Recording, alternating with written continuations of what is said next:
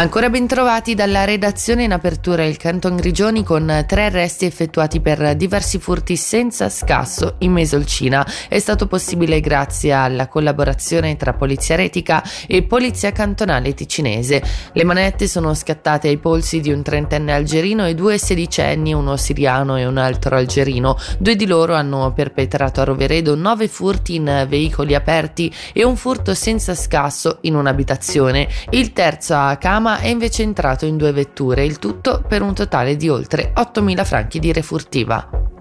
Da gennaio l'ente ospedaliero cantonale ridurrà l'offerta dei pronto soccorso pediatrici di Locarno e Mendrisio. Non saranno infatti più aperti 24 ore su 24 ma dalle 8 del mattino alle 22. L'EOC spiega che la decisione è dovuta alla scarsa affluenza durante gli orari notturni e alle difficoltà di reclutare il personale. La presa a carico dei piccoli pazienti sarà comunque garantita tramite picchetto telefonico e in via eccezionale tramite accesso al pronto soccorso normale.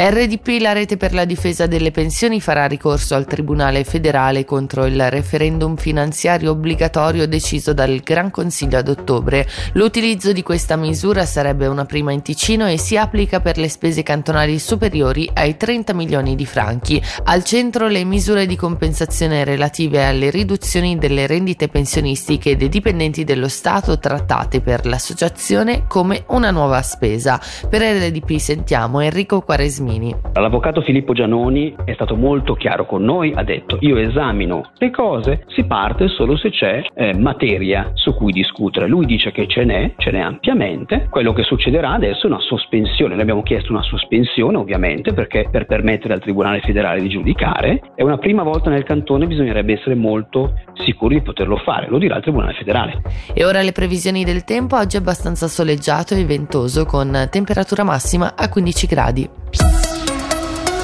Thank